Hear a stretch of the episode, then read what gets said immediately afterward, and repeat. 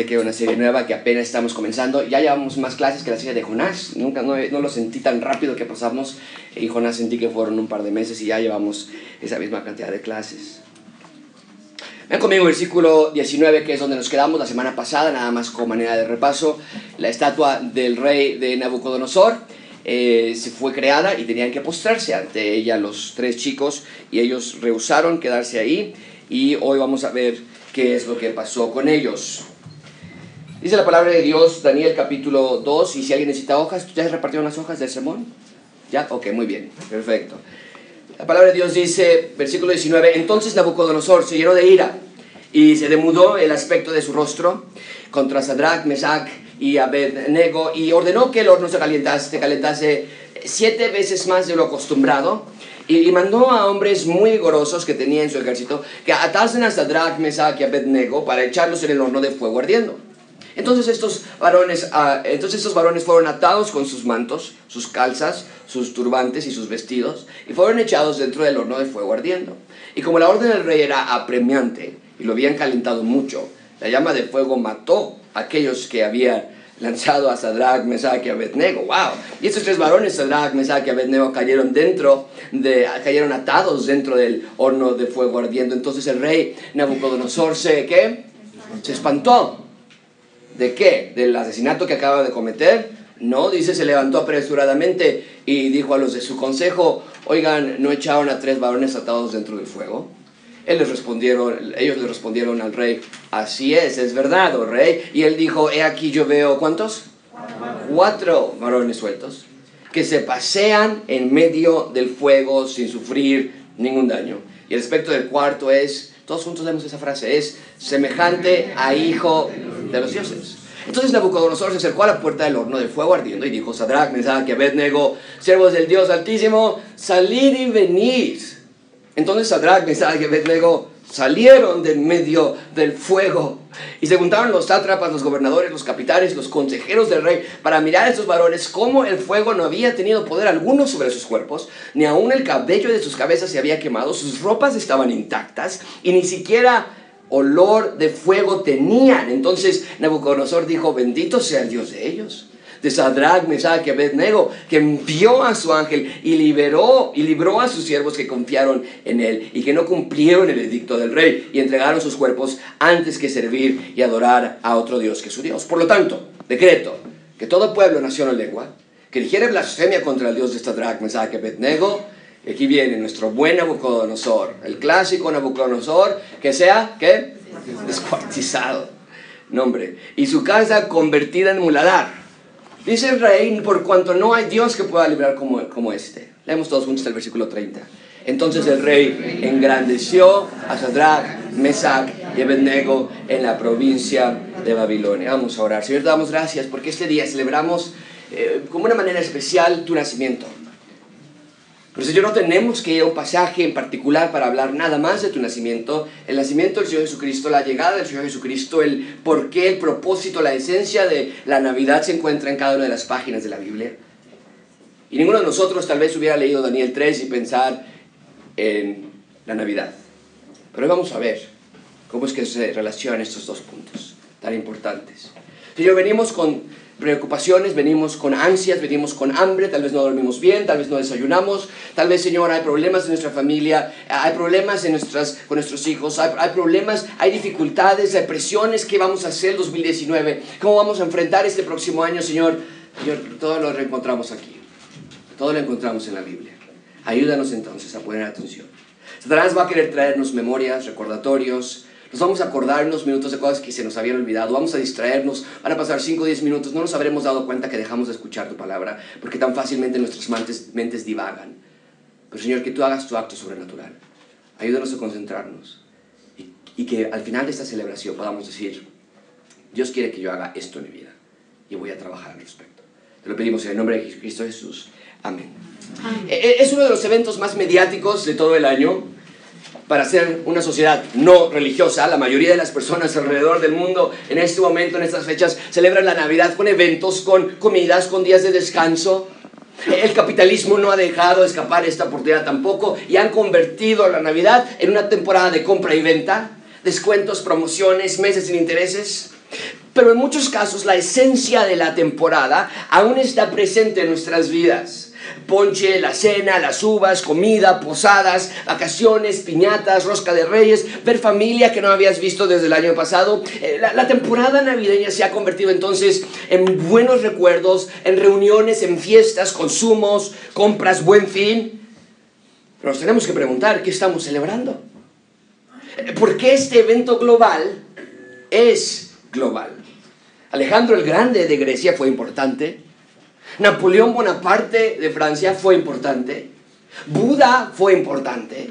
Mahatma Gandhi fue importante. Pero ¿por qué la Navidad no se relaciona con ninguno de ellos? ¿Qué celebramos en la Navidad? Ahora bien, como cristianos podríamos responder rápida y orgullosamente, la Navidad se trata de Cristo, del nacimiento de Cristo. Celebramos la Navidad porque Cristo nació. Y, en efecto sería una respuesta correcta. La Navidad, la palabra Navidad quiere decir nacimiento específicamente el nacimiento de Cristo, desde luego. Pero incluso en nuestros círculos evangélicos se ha hecho de esta fecha una conmemoración del niño Jesús, el nacimiento del bebé Dios, le decimos nosotros. E incluso se ha presentado esta fecha como el cumpleaños de Cristo. Y hay canciones, nos tocaron en, en, varios lugares en, Estados Unidos, donde canta feliz cumpleaños Cristo. Lo que quiero que hagamos esta mañana es examinar realmente debemos ver esta fecha desde esta perspectiva. Quiero que veamos que el nacimiento de Cristo no es cualquier nacimiento y por lo tanto no podemos celebrarlo como cualquier otro nacimiento. Eh, mi esposa y yo estamos a semanas de recibir a nuestro tercer hijo, Sebastián. Y no puedo esperar para que llegue con nosotros Sebastián. Mientras tanto estoy tratando de dormir lo más que se pueda, pero la emoción de tenerlo en mis brazos de atenderlo, de presentarle el Evangelio de Cristo Jesús, según sea el día de su nacimiento y hasta que Dios le preste día, vida, vamos a celebrar su nacimiento cada año, su comienzo, su llegada a nuestra familia, su origen. Será celebrado en lo que llamamos cumpleaños. Pero con Cristo no podemos verlo desde la misma manera. Sí llegó a la tierra en forma de un bebé, pero no lo podemos ver como algo simple o sencillo. No lo podemos ver como el momento de origen de Cristo, porque Cristo no es nada como cualquier otro bebé que haya nacido. Su esencia es distinta, su propósito por haber nacido es distinto y a diferencia de cualquier otro ser humano, su nacimiento en la tierra no corresponde con su momento de origen. Porque Cristo no inició su vida en su nacimiento, sino que Cristo nunca ha tenido un momento de origen. Y eso es precisamente lo que vamos a ver hoy. Y, y en la providencia de Dios, Dios se ha traído aquí esta mañana. No estás aquí solamente porque alguien te invitó. No estás aquí solamente porque aquí es donde te reúnes cada domingo. Estás aquí porque Dios quiere que veas que Él siempre está contigo y que la manera más gráfica de su presencia en nuestras vidas es la llegada de Cristo a la tierra. Es el punto principal de este texto. De eso se trata este sermón. Dios nos dejó esta historia no para que nos digamos, wow, lo aventaron a un horno, no se quemó, uh, híjole, ¿cómo lo hicieron? No, se trata de que veas que Dios tiene un mensaje para ti muy concreto. Si eres algo, dice Dios, si crees en mí, si te has arrepentido de tus pecados, yo estoy contigo. Y si no eres salvo, si no estás seguro de que eres salvo o salva, Dios te dice, no más incertidumbre, hoy es el día de salvación, hoy es el día en que puedes creer en mí y arrepentirte de tus pecados. Y cuando te pregunten, ¿eres salvo o salva? Podrás responder, sí soy salvo, sí soy salva. Y Dios está conmigo todos los días hasta el fin del mundo. Es lo que hemos estado aprendiendo en los últimos meses, ¿no es verdad? Que el Jesús de Dios está con sus hijos. La palabra Jesús quiere decir misericordia incondicional, misericordia perfecta, misericordia eterna. Lo, vimos así con Ruth, lo vimos así con Noemí, lo vimos así con vos, lo vimos así con Jonás, con Nínive. Ustedes lo recuerdan con los marineros. Y estas semanas lo estamos viendo con Daniel y sus tres amigos. Dios ha dado su Gesed a estos chicos. ¿Por qué? Porque Dios rescata y libera y ama y acepta y perdona. Y sabes que Dios se quiere dar su Gesed a ti también. La semana pasada nos quedamos con Ananías, Misael y Azarías. Rehusaron postrarse a la imagen, sus rostros al suelo que el rey Nabucodonosor había hecho. No tanto, dijimos, porque la ley se los prohibiera, sino porque amaban demasiado al Dios de la ley. Dijimos que hay una diferencia abismal entre amar la ley de Dios y amar al Dios de la ley. Puede ser moral, puede ser legalista, puede ser tradicionalista, puede ser incluso una persona buena. Pero si no conoces a Dios realmente, no vas a poder amarle de una manera que obedecerle a Él no sea una carga, sino más bien un privilegio. Bien, y como no se postraron ante esa estatua, sus enemigos los acusaron con el rey. Dijimos, tenían varios enemigos estos tres chicos y aprovecharon para acusarlo con el rey. Y vimos que el rey les dio una segunda oportunidad para postrarse, ¿recuerdan? Les dije, ok, les voy a dar una segunda chance y ellos respondieron la semana pasada, no, no necesitamos pensarlo una segunda vez porque nuestro Dios libera. Si vivimos, nos libera, si morimos, nos libera. Dios tiene control.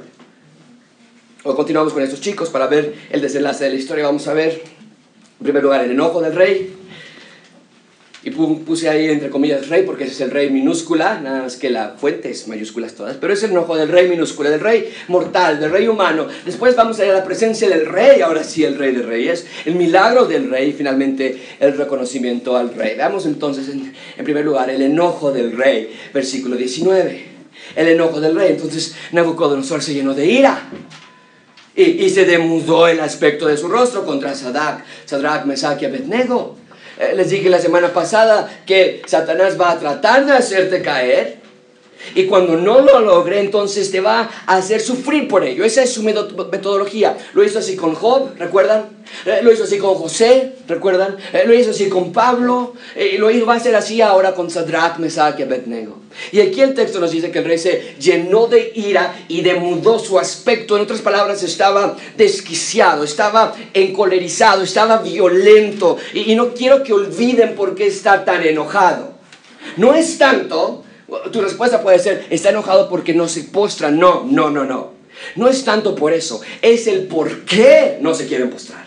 En otras palabras, estos tres hombres sinceramente creían que había un Dios que los podía librar de la mano de este rey humano. Y esto hacía sentir a Nabucodonosor como un rey pequeño, como un rey subordinado a otro Dios mayor. Y eso no le gustó a Nabucodonosor. Recuerden, acaba de construir una estatua de 27 metros de altura, bañada de oro él se siente el rey del mundo. Daniel le acaba de decir, tú, el sueño que tuviste, eres la cabeza que representa el imperio. Entonces él dice, ¿cómo se les ocurre que su Dios los puede librar de mi mano? Y, en un acto acorde a la personalidad tiránica de Nabucodonosor, se enfureció con esos tres chicos. Amigos, ¿qué quiere, ¿qué quiere decir seguir a Dios? No quiere decir que todas las cosas siempre van a ir bien, sino que quiere decir que a pesar de las circunstancias, tu confianza está en Dios. Así lo dice David en el Salmo 28, 7. Jehová es mi fortaleza, Jehová es mi escudo, en él confió mi corazón y fui ayudado. Por lo que se gozó mi corazón y con mi cántico lo lavaré. La, confianza a Dios es antes, durante y después de la tormenta. No podemos poner a prueba a Dios. No condiciones tu alabanza. Nota que David dice, con mi cántico lo voy a alabar, no porque nunca haya tenido problemas, sino más bien porque en cada uno de mis problemas Dios ha sido mi fortaleza y mi escudo. Amigo, amiga, eh, yo no sé cuál sea tu tormenta que estés pasando en este momento, pero estoy seguro que algunos de ustedes tienen dudas. Estoy seguro que algunos de ustedes no saben lo que Dios está haciendo en sus vidas. Sé que hay algunos que están dudando si Dios realmente los puede rescatar. Y estoy aquí para decirte esta mañana, Dios quiere que veas que Él siempre está contigo y que la manera más gráfica de su presencia en nuestras vidas es la llegada de Cristo a la tierra. Así que no dudes de que puede ayudarte, aun cuando tu problema o dificultad sea grande.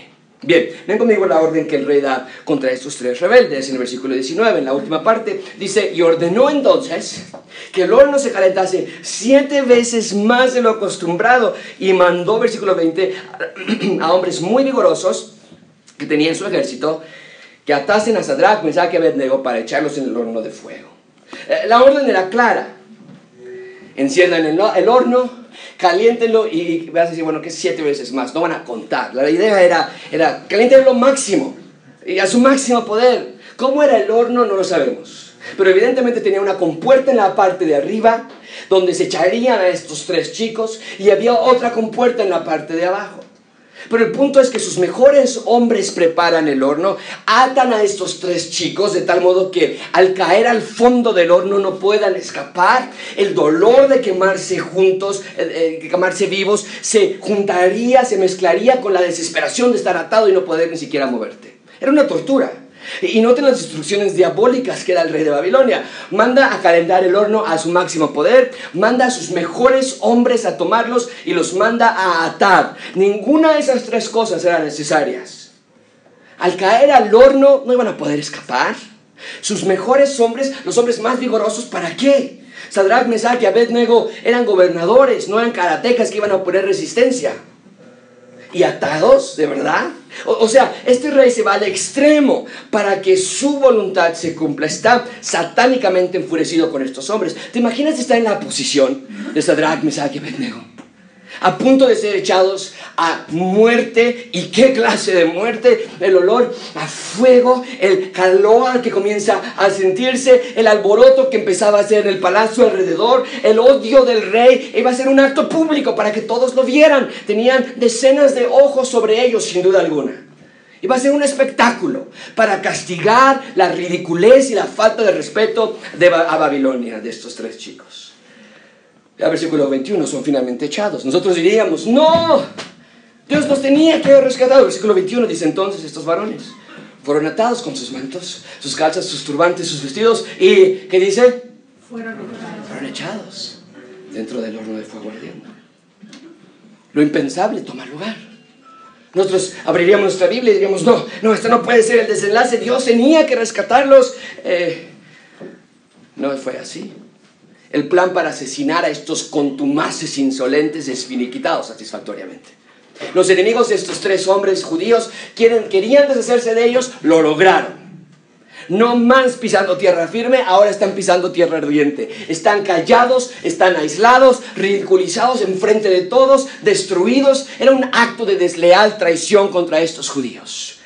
Pero la cifra de muertes no nada más iba a incluir a estos tres chicos. Ven conmigo versículo 22. La orden era tan apremiante y la habían calentado tanto que la llama del fuego mató a aquellos que habían alzado a Sadrach, Mesach. Al abrir la compuerta exterior, la reacción del fuego que ya estaba ahí con el oxígeno hace que haga una, llama y, y, los hombres que estaban aventando sus tres judíos fueron quemados vivos y obviamente fallecieron. Ahí las primeras pérdidas humanas en esta historia. Muchísima atención con esto. El espectáculo de muerte y tortura comenzó con la muerte de los mejores hombres de Babilonia, no con la muerte de los hombres judíos. amigos, cuando leemos estas muertes no podemos más que pensar que Dios no nada más está detrás de las circunstancias, literalmente Dios está presente en las circunstancias. Y te vuelvo a decir, no tengo la menor idea de cuál sea tu batalla esta mañana. Algunos de nosotros estamos saboreando el sabor amargo de nuestras propias consecuencias. Pero algunos de nosotros estamos pasando por pruebas y por dificultades y esta mañana te vuelvo a repetir que Dios quiere que recuerdes, si eres algo, Él siempre está contigo. Y si no eres algo, no estás segura, seguro, Dios te pide, arrepiéntete y pide perdón por tus pecados y Él estará contigo todos los días hasta el fin del mundo. Bien, ahí tenemos entonces el enojo del rey. Vean conmigo ahora la presencia del rey. La presencia del rey, versículo 23. Y estos tres varones, Sadrach, Mesach y Abednego, cayeron atados dentro del horno de fuego ardiendo. Finalmente, ante los ojos del público presente, estos tres hombres son aventados al horno ardiente. Recuerden por qué causa. No porque no se postraron ante la estatua, sino por pensar que alguien los podía liberar de la mano del rey. Mucha atención con esto. Satanás quería que estos chicos claudicaran eh, Satanás quería que razonaran a punto de ser lanzados. Oye, espérame, esto no es manera de morir. Satanás quería que dudaran de Dios. Si Dios es verdad, estando atados, a punto de ser tirados, quería que, que razonaran ellos. Si Dios es verdad, ¿por qué Dios permite que todas estas personas estén viendo y burlándose de nosotros? Eh, ¿Por qué si Dios es verdad, si, si realmente fuera todo esto realidad, por qué a los que hacemos el bien nos está yendo mal? ¿Por qué los malos que nos acusaron están felices afuera sentados? ¿Por qué Dios permite que pase esto? ¿Dónde está Dios? Eso es lo que Satanás quería que pensaran, pero sabes, Dios quería que entendieran que Dios no va a darnos una vida libre de problemas, pero Dios va a acompañarnos en cada uno de ellos. Esa siempre ha sido su promesa. Esa es la promesa que Dios está haciendo hoy. Así que tienes la misma promesa que Isaías recibió en Isaías 41:10. No temas porque yo estoy contigo. No desmayes porque yo soy tu Dios. que te esfuerzo, siempre te ayudaré, siempre te sustentaré con la diestra de mi justicia. Bien, entonces ahora conmigo lo que pasa después de que estos chicos son aventados. Caen al horno, versículo 24, entonces el rey Nabucodonosor se espantó y se levantó apresuradamente y dijo a los de su consejo, ¿no echaron tres varones atados dentro del fuego? E-, ellos respondieron, sí. Y él les dijo, aquí yo veo cuatro varones, los veo sueltos, los veo que se pasean y los veo sin sufrir daño eso es increíble. Tal como, como en el primer capítulo de Daniel, el rey se espantó, se turbó. En el primer capítulo se espantó y se turbó por el sueño que tuvo. Ahora en el capítulo 3 se turbó y, el texto nos dice que la razón por la que se levantó apresuradamente es porque no le salían las cuentas. Confirma, ¿cuántos echamos? Tres. Uno, dos, tres. Si no, pues tres. Y, y, y ve que hay cuatro adentro. Y agrega que no están muertos, están vivos, no están sufriendo, están paseando, no están atados, están libres, no están solos, están acompañados. Eh, esto debió haber sido espeluznante para el rey y para los presentes. Lo leemos tú y yo fácilmente, pero tuvo que haber sido terrible ver esa discrepancia. Va en contra de lo natural, va en contra de lo normal, de lo real, de lo lógico. ¿Sabes por qué? Porque Dios está por encima de todas las cosas, porque nada limita el poder de Dios, nada queda fuera del alcance de Dios. Ahora observen cuidadosamente lo que dice al final el rey del, al final del versículo 25. El aspecto del cuarto es semejante, ¿qué? A hijo de los dioses. Nabucodonosor no sabía que era eso, pero nosotros podemos decir, es Dios. Eh, recuerden, la pregunta inicial que el rey les hizo a los tres chicos es, si no se postran, ¿qué Dios los va a librar de mi mano? Aquí nos está dando la respuesta, es Yahweh. Yahweh los puede liberar. Pero ¿viste cómo lo hizo? Amigos, Dios no los libró del fuego, Dios los libró en el fuego. En otras palabras, y muchísima atención con esto, tiene que quedar claro, amigos, si realmente estos tres chicos querían que Dios los librara, y lo querían, tenían que pasar por el fuego. De otra manera no hubieran podido haber visto la liberación de Dios. Para experimentar el poder de Dios, para atestiguar el poder libertador, para observar su presencia con ellos, tenían que haber entrado al fuego. Pero también quiero que vean que Dios estaba con ellos literalmente. Ahora recuerda que esta carta no fue escrita para mexicanos. Esta carta cuando se escribió fue escrita para los judíos que seguían aún cautivos en Babilonia. Y al leer esto es un recordatorio para ellos. Cuando Daniel terminó la carta, la selló y la mandó a los judíos que estaban en Babilonia todavía, la abren y pueden recordar, Dios está con nosotros, Dios no nos ha abandonado, Dios está con nosotros. El hombre no puede ascender al cielo, por lo tanto Dios desciende con el hombre. El hombre no encuentra rescate aquí, por lo tanto Dios se los da. El hombre no puede contra el rey de Babilonia, por lo tanto el rey de reyes defiende a sus hijos. El hombre no sabe cómo, pero Dios sí. amigos, Dios es con nosotros. Y no debe ser algo nuevo para ti, para mí. Isaías ya lo había profetizado en Isaías 7:14. Por tanto, el Señor mismo os dará señal. He aquí que la Virgen concebirá y dará a luz su nombre, su un hijo, y llamará su nombre como. ¿Sabes lo que quiere decir Emanuel? Dios con nosotros. Esta profecía de Isaías que tiene en su pantalla quiere decir que Dios iba a descender a estar con nosotros. No es tanto que le iban a llamar Emanuel. Porque cuando Dios se hizo hombre, llegó a la tierra, ¿cómo fue llamado? ¿Cómo se llamó Dios Hijo? ¿Cómo? Jesús sino que Emanuel eh, no sería un nombre propio, sino más bien sería su esencia, su propósito en la tierra de que Dios es con nosotros. Ahora, mucha atención con esto. Cuando pensamos en la Navidad, pensamos en el nacimiento de Cristo. Pensamos que Cristo nació como un bebé y en efecto es verdad. Pero es mucho más que eso. No estamos hablando de algo tierno, de algo chiquito. Ahí los las, nacimientos con María y José y los pastores y las ovejas portaditas súper bien y toda su lana bien cortada. No estamos hablando de eso, en lo absoluto. No había, no había posaditas, no había piñatitas, no era un bebecito, nada. Cuando Cristo nace en la tierra, es la promesa cumplida de que Dios ahora es con nosotros de una manera gráfica.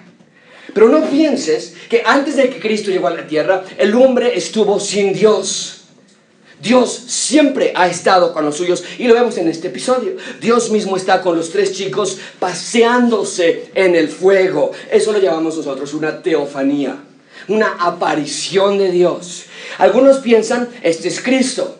El cuarto hombre que estaba con ellos es Jesús, una aparición antes de ser encarnado. Puede ser. El texto no nos lo indica claramente. Yo no podría decir que es así, pero el punto es que Dios estaba presente con ellos. En efecto, era Dios con nosotros. La presencia de Dios los salvó del fuego. La presencia de Dios los preservó. La presencia de Dios los guardó. Y es lo mismo que Cristo vino a hacer por nosotros de una manera muy gráfica y permanente. ¿Sabes algo? Estoy seguro que ninguno de ustedes corremos el riesgo de que mañana nos van a echar en un horno de fuego ardiente. Pero quiero decirte que nuestras vidas corren otros peligros. Nuestras vidas corren peligros de salud. Nadie de nosotros sabemos si vamos a estar sentados aquí el próximo año. Nuestras vidas corren peligros de inseguridad. Eh, nuestras vidas corren peligros de dinero. Nuestras vidas corren peligros de Satanás y el mayor peligro de todos, no un horno de fuego, un lago de fuego. Peligros, peligros, peligros, pero Dios con nosotros, Emanuel, solo Él nos puede rescatar, solo Él te puede rescatar, solo su presencia te puede proteger, solo su amor te puede dar lo que tanto buscas en otras personas si no lo encuentras, solo su dirección te puede llevar a encontrar lo que tu alma busca en lugares incorrectos, solamente su palabra te puede dar la seguridad que otros falsamente te ofrecen. Eh, Santiago esta semana estaba hablando con su hermana. Estaba yo aquí en la oficina y Beca me mandó un mensaje. No estamos seguros cómo, pero comenzaron a hablar del cielo y del infierno. Y Santiago le dijo a Nataña una de las palabras más increíbles que han salido de su boca. Él dijo a Nataña, Nataña, quiero creer en Cristo, pero no puedo. Soy, y cito textualmente, soy, tiene cinco años, soy mucha naturaleza de pecado. ¿Sabes qué le dijo Rebeca? Exacto. Tú no puedes, pero Dios es con nosotros. Confía en Él, pide perdón por tus pecados, disfruta de su amor. Amigos, lo que yo quiero para mis hijos no es que se porten bien, solamente, aunque sí me importa que se porten bien. No, no quiero que saque las mejores calificaciones o que sean los mejores empresarios. Lo que quiero para mis tres hijos es que entiendan que Dios es con nosotros y nada, nada nos puede separar de su preciosa mano. Y para ti es lo mismo, amigo. Dios con nosotros, Emanuel, no nos va a dejar, no nos va a desamparar, porque el Señor es mi ayudador, porque Él estará con nosotros todos los días hasta el fin del mundo. No estamos huérfanos, es Dios con nosotros, es Emanuel. Y cuando leemos que Dios estuvo con ellos en el fuego para salvarlos, no es para que te divierta lo intrigante de la narrativa de esta historia, sino para que veas un destello de lo que Cristo haría por nosotros cuando iba a llegar a esta tierra en forma de un bebé para vivir con nosotros, para, en una manera muy similar, caminar con nosotros en el fuego del mundo, en el, en el fuego del pecado y rescatarnos para salvarnos y preservarnos por medio de la muerte en la cruz. Amigos, el evento de Dios salvando a estos tres hombres en Daniel es un evento revelatorio, es un evento anticipatorio que nos apunta a lo que Dios haría por nosotros por medio de Cristo. Y mucha atención con esto. Dios es con nosotros para salvarnos de nuestro mayor problema de todos, que es la muerte eterna. Pero también Dios es con nosotros para estar en los problemas más triviales que tengamos aquí. Cristo lo dijo así en Mateo 6:26. Vean las aves, no siembran, no cosechan no, no están en graneros. Y sin embargo, nuestro Padre Celestial las alimenta. ¿No valen ustedes más que las aves? Así que pensamos en el nacimiento de Cristo y pensamos en la Navidad, eh, pero vemos que es mucho más que eso, porque Dios quiere que veamos, Él siempre ha estado con nosotros, pero la manera más gráfica es, de la misma manera que estuvo con estos tres hombres, ahora es cuando viene a la tierra, nace y muere en la cruz, Él está con nosotros, es literalmente ese Manuel. Pero cuando Cristo llegó a la tierra no fue la primera vez que Dios estuvo con sus hijos, siempre ha sido así. Mi pregunta para ti esta mañana es, ¿eres hijo de Dios? ¿Eres hija de Dios? No te estoy preguntando si eres una buena persona. No, no siquiera te estoy preguntando si crees en Dios. Mi pregunta es, ¿eres hijo de Dios por medio de creer solo en Cristo y arrepentirte de tus pecados? Por favor, amigos, amigas, atiende el llamado de Dios. Bien, ahí tenemos la presencia del Rey de Reyes por esos tres hombres ahí están con ellos en el horno de fuego. Vean en tercer lugar el milagro del rey. Versículo 26, el milagro del rey. Entonces Nabucodonosor se acercó a la puerta del horno de fuego ardiendo y dijo, Sadrach, Mesach Abednego, siervos del Dios Altísimo, salgan, vengan. Entonces Sadrach, Mesach que Abednego salieron en medio del fuego. ¿De, qué se trata esto? ¿Te, ¿Te imaginas lo antilógico que es esto? Lo anticientífico que es esto. Este, a ver, eh, abran la puerta del horno. ¿Y quién le tocó abrir la puerta? Porque los otros de arriba ya se habían muerto por abrir la puerta. Eh, ya abren con cuidado y, este, chicos, hola, este, pues mejor vénganse acá afuera con nosotros, ¿no? No está tan calientito como allá, pero igual vénganse con nosotros. Esto es increíble. El rey pide que salgan los siervos del Altísimo y salieron. Ya no fueron identificados como rebeldes.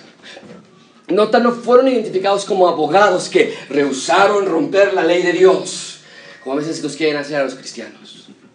No salieron como religiosos, salieron y fueron identificados como siervos del Dios Altísimo. ¿Cómo te pueden identificar a ti?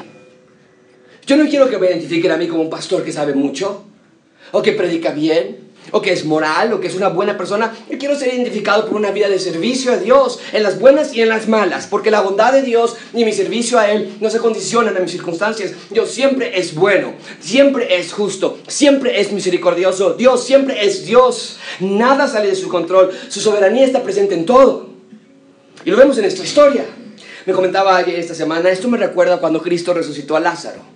Y Cristo le dice a Lázaro, sal de la, de la tumba y, Lázaro sale. Y, y, en efecto es así. Dios públicamente los saca de lo que debería haber sido su tumba. Y los saca caminando. Literalmente Dios los guarda de la muerte, no porque se volvieron inmortales, no. Eventualmente estos tres hombres se enfermaron, envejecieron, murieron. Pero Dios los estaba librando de este episodio en particular porque quería ayudarles a entender, que quedara claro que Dios protege a los suyos, que Dios está con los suyos, que Dios es Dios con nosotros. En la vida, en los problemas, en las alegrías, en la muerte, finalmente en la eternidad, vamos a estar con Dios por siempre.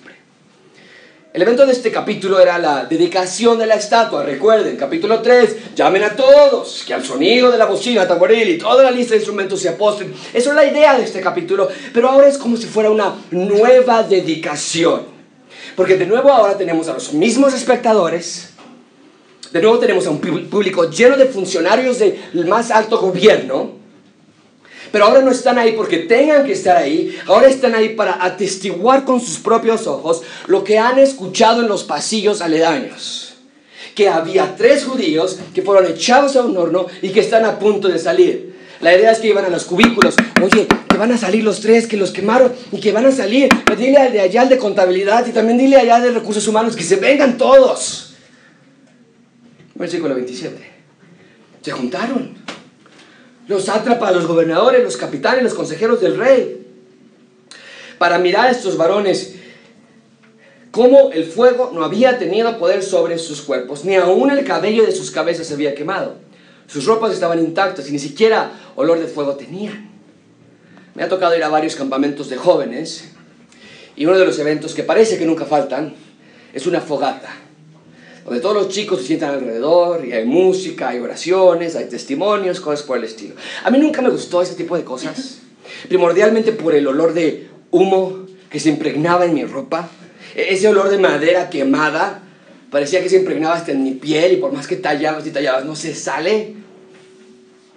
Pero en este versículo Daniel es claro en dejarnos, sin duda alguna, que había sido un verdadero milagro, un, un verdadero acto de Dios, no nada más en que sobrevivieron, con quemaduras de primer y segundo grado, que hubiera sido un milagro si nada más hubieran salido con quemaduras de primer y segundo grado, sino que sobrevivieron como si nada les hubiera pasado. Y lo que comenzó siendo un tributo para el rey, lo que comenzó siendo un tributo por la estatua que habían construido, ahora terminó siendo un tributo a Dios. Eh, terminó siendo un evento de asombro por lo que Dios hizo. Un evento donde los únicos que terminaron muertos ese día fueron los que echaron el fuego, a Sadrach, Mesach y Abednego. E, Eso es lo que hace Dios. Es, es wow, es un, es un Dios bueno, es un Dios poderoso, es un Dios grande. Ahora bien, por ahí del jueves me salieron dos preguntas con respecto a este texto. Y, y espero que tú también las tengas. Porque después de leer esto es natural que salgan dos preguntas importantes. Uno, Josué, ¿de verdad sucedió esto? Suena más como una leyenda. Es imposible, Josué. Sí, sí sabes, ¿no? Que no te puedes aventar un horno de fuego y vas a salir caminando. Y dos, ¿por qué ya no pasa esto en la actualidad? ¿Por qué ya no vemos a nadie siendo aventado un horno de fuego y saliendo caminando? ¿Por qué nada más tan convenientemente pasa esto en los tiempos de la Biblia? Y la respuesta es sencilla. Uno, claro que sucedió todo esto. Cristo cita al profeta Daniel en el Nuevo Testamento. Aunque no cita cada evento del libro de Daniel, eh, Cristo al citarlo le da credibilidad al profeta Daniel. Y aparte de esto, aparte de Cristo, en el Nuevo Testamento hay literalmente, eh, y vimos una lista de decenas tras decenas de, de referencias al libro de Daniel en Hebreos, en los Evangelios, con Pablo. No hay duda de que estos eventos ocurrieron, pero la pregunta más crucial es ¿por qué ya no suceden más? Y hay dos palabras que son muy importantes para ver ese tema. Número uno, frecuencia. Y número dos, revelación. Y en un momento te voy a explicar a qué significa esto, pero cuando te llega a la mente el por qué ya no caminamos sobre el agua, cuando alguien te pregunte a ver si Dios está poderoso, ¿por qué ya no lo hace más? Eso de que se, entró, eh, se inventó un horno y eh, es, es, una, es ilógico. Estas dos palabras te van a ayudar. En primer lugar, la palabra frecuencia nos habla de que estos eventos no ocurrían con tanta frecuencia como pensamos nosotros. A veces pensamos que milagros como estos ocurrían en los tiempos de la Biblia constantemente. Ah, oye, que levantaron a un muerto. Ah, es otra vez. No, ya qué aburrido. Oye, que dieron de comer a 25 mil. No, ya yo vi a 50 mil la semana pasada. No.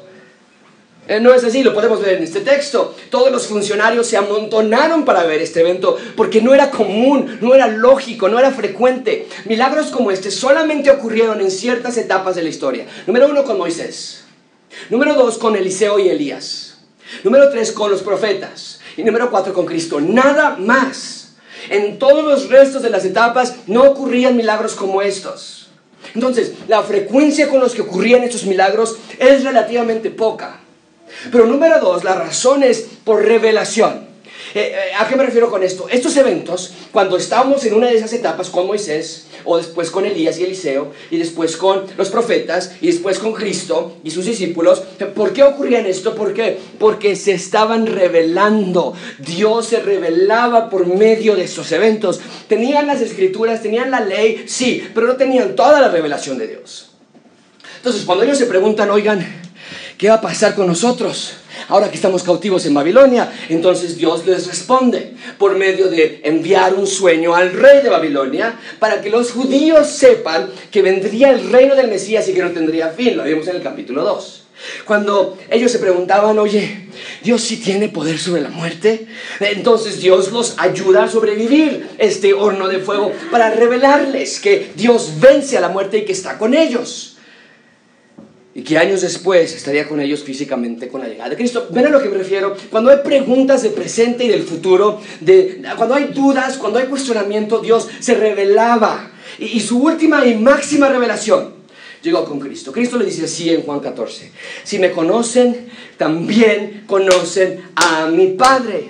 Y desde ahora lo conocéis y lo habéis visto. Felipe le dice, ok, pues muéstrenos a Dios.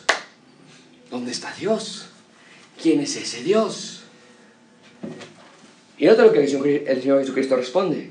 Tanto tiempo que estoy con ustedes y no me has conocido. No, no, no. Felipe dijo, muéstranos al Padre, pero Jesús dice, no me has conocido a mí. ¿Por qué? Porque el que me ha visto a mí, Dios Padre se ha revelado por medio de mí. ¿Por qué entonces preguntas que me muestres al Padre? Entonces, en otras palabras, Dios se dio a conocer a través de su Hijo. El autor de Hebreos lo dice así, Dios, habiendo hablado muchas veces y en muchas maneras, ¿como cuáles maneras? Ah, pues cuando se aventó al sueño de Daniel. Ah, pues cuando le habló a Jonás. Ah, pues cuando ahora está en el horno de fuego. Dios habló de muchas maneras y a muchas personas por los profetas, pero ahora, en estos últimos días, versículo 2, ha hablado por quién? Por el Hijo. A quien constituyó heredero de todo y por quien asimismo el universo fue creado. Por eso ya no tenemos esta clase de milagros, porque la revelación de Dios ya ha sido terminada. Todo lo que necesitamos saber de Dios, todo lo que necesitamos saber del pasado, presente y futuro, lo encontramos en la Biblia. Y la mayor revelación de todas, la más plena, la más completa, la más salvífica, permíteme decirlo así, la tenemos en la figura de Cristo. Por eso Cristo dice, yo soy el camino y la verdad y la vida. Nadie va al Padre si no es por mí. Entonces, yo, yo, Josué, ya no necesito ver aventarme un horno de fuego para ver si Él me guarda, porque ya me reveló Dios que Él ya lo ha hecho y que en Cristo, mi Emanuel, Dios es con nosotros. Eh, ya no necesito ver que Él alimenta o alguien alimenta a miles de personas de la nada, porque ya me reveló que Él lo ha hecho y que Cristo es mi pan y nunca tendré hambre jamás. Ya no necesito ver que alguien o que Cristo o que algún profeta convierte el agua en vino, porque ya me reveló que lo ha hecho en la Biblia y que Cristo es el agua de vida que cualquiera que del beba nunca tendrá sed jamás. Por eso ya no tenemos esta clase de milagros. Porque ya han quedado registrados en la Biblia. Y Dios ya se ha revelado de manera plena para nosotros. Y esta mañana Dios quiere que ya no le dudes, que le confíes y que veas que Él siempre está con nosotros y que la manera más gráfica de que está con nosotros es la llegada de Cristo. Finalmente, conmigo el reconocimiento al Rey. El reconocimiento al Rey. Versículo 28 dice, entonces Nabucodonosor dijo, bendito sea el Dios de ellos, de Sadrach, Isaac y Abednego, que envió a, sus, a su ángel y libró a sus siervos que confiaron en él y que no cumplieron el edicto del rey Qué bueno que no se escribe a sí mismo, no cumplieron mi edicto, era su idea. No cumplieron el edicto del rey, sino entregaron sus cuerpos antes que servir y adorar a otro Dios que su Dios. Eh, no te confundas, Nabucodonosor ni es salvo, ni es creyente, ni sigue a Dios. Y ahorita lo vamos a ver. Él simplemente dice, wow, ahora sí me dejaron asombrados. De todos los dioses que tenemos aquí, este es el mero mero. No, hombre, este es el... no, Él es el máximo. Pero no es una conversión real. Y lo dijimos la semana pasada, porque no todo el que me dice Señor, Señor, va a entrar al reino de los cielos. Pero incluso él puede ver que fue Dios quien, quien envió su ayuda, quien protegió, quien dio cuidado a sus hijos. Eh, noten, dice que sus siervos entregaron sus cuerpos antes que servir y adorar a otro Dios. Así ah, Josué, bueno, pero eso es el Antiguo Testamento. Dios ya no nos pide algo así. No, no es lo mismo que Pablo nos pide en Romanos 12.1. Hermanos, les ruego que presenten vuestros cuerpos en sacrificio vivo, santo, agradable a Dios. E, es, lo mismo, eh, Dios no nos pide algo diferente en el Antiguo Testamento y en el Nuevo Testamento. No, es, son, no son dos mensajes diferentes, no son dos Dios distintos, es un mensaje. Yo te puedo salvar, tú no te puedes salvar a ti mismo. Es un medio para salvación, fe en mí. Y es el mismo mandato después de la salvación. Sírveme, no por obligación, sino por una reacción natural de amor a mí. Es lo que Dios te está pidiendo esta mañana. No te postres ante los dioses del mundo. No te postres ante las tentaciones satánicas. No cedas, amiga. No cedas, amigo. No retrocedas. No caigas en las trampas del pecado. Porque Dios es Dios. Dios es con nosotros. Y Él se merece nuestra salvación. Nuestro servicio por la salvación que nos ha dado. Mi pregunta para ti es, ¿estás dispuesto a servir a Dios? familias que están aquí están dispuestas a tomar dos días a la semana, por lo menos, para estudiar la Biblia juntos. Eh, padres que están aquí están dispuestos a ser los pastores de tu familia. Eh, madres que están aquí están dispuestas a modelar el Evangelio a sus hijos, no con gritos, no con empujos, no con insultos, sino en amor, con la Biblia, con paciencia y perdón. Eh, esposas que están aquí están dispuestas a tener a Dios como su prioridad, no tu empleo, no tu profesión, no tu esposo, sino Dios abuelitos que están aquí, están dispuestos a amarse hasta el fin, están dispuestos a influenciar a sus hijos y nietos a orar y a orar y a orar por sus familias, a leer la Biblia, a estudiar y compartir con sus vecinos acerca de Dios. No dejes pasar más. Hoy es el día de decisión. Ven conmigo, versículo 29. Por lo tanto, decreto que todo pueblo, nación o lengua que dijera blasfemia contra el Dios de Sadrach, Mesach y Abednego sea descuartizado y su casa convertida en muladar, por cuanto no hay Dios que pueda librar como este. Entonces el rey engrandeció a Sadrach, Mesach y Abednego en la provincia de Babilonia. De ser, la, de ser la religión a castigar, ahora es la religión a proteger. No está bien lo que hizo Nabucodonosor. El cristianismo nunca, nunca ha sido forzado por Dios. Iglesia y Estado siempre deben ir separados. Pero ¿sabes lo que veo en este versículo? Los hijos de Dios no tendrían más problemas por el resto de sus vidas en honrar a su Dios. Ya no más acusaciones, ya no más maliciosos acusadores que vayan tras sus espaldas, porque Dios libra a sus hijos, Dios está presente con sus hijos, Dios está con nosotros, nosotros somos los que nos separamos de Dios. Así que, ¿sientes que Dios está lejano? ¿Sientes que Dios ya no te escucha? Ah, ¿Sientes que Dios te ha dejado? Muy probablemente es totalmente lo contrario. Así que hoy es el día de arrepentimiento y de creer. O recordar que la Navidad no es la celebración del cumpleaños de Cristo, es la celebración de que tú y yo podemos estar en familia con Dios gracias al que Cristo es con nosotros, el Salvador del mundo, el Rey de Reyes, Emmanuel, Dios con nosotros. ¿Cómo podemos concluir este, este sermón? Varias preguntas para ti. ¿Estás en duda? ¿E-, ¿Estás viviendo con temor? ¿Estás viviendo por, con miedo por tus problemas? ¿Estás viviendo todos los días tratando de resolver tú tus propias dificultades? ¿Has olvidado acaso que Dios se dio por ti?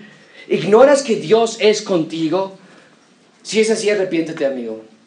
Arrepiéntete, amiga, observa, admira, ve que Dios es tu Dios y que Él camina contigo. No estás solo, no estás sola. Tal vez estás sin familia, tal vez estás sin dinero, tal vez estás sin lujos, o tal vez tienes tu familia, tal vez tienes dinero y tal vez tienes lujos. Pero no olvides que lo que verdaderamente importa, lo que da propósito en esta vida, lo que te da dirección, lo que te da identidad, es que Dios es con sus hijos. Así que no temas, no desmayes. Tu prueba, tu problema puede parecerte lo peor, tal y como lo fue para estos tres hombres, en la orilla del horno, a punto de ser aventados, atados, estoy seguro, confiaban en Dios. No entendían por qué Dios estaba permitiendo eso, no entendían qué es lo que Dios estaba haciendo, pero confiaron. Y fue hasta después del evento, hasta que abrieron las puertas y salieron del horno, que dijeron, ah, de eso se trataba. Dios nos rescataría del fuego. Eso era fácil. Lo que era difícil es rescatarnos en el fuego. Y eso es lo que Dios hizo. Así que sale esta mañana con un deseo renovado de confiar en Dios, de recordar que no estás solo, de vivir una vida que agrade a Dios. Y que en estas temporadas navideñas, cuando pienses que ese bebé que llegó a la tierra, recuerdes que años antes de que llegara, Él ya estaba entre nosotros. Pero con su llegada lo hizo permanente y lo hizo eterno. I'm sorry. Good job.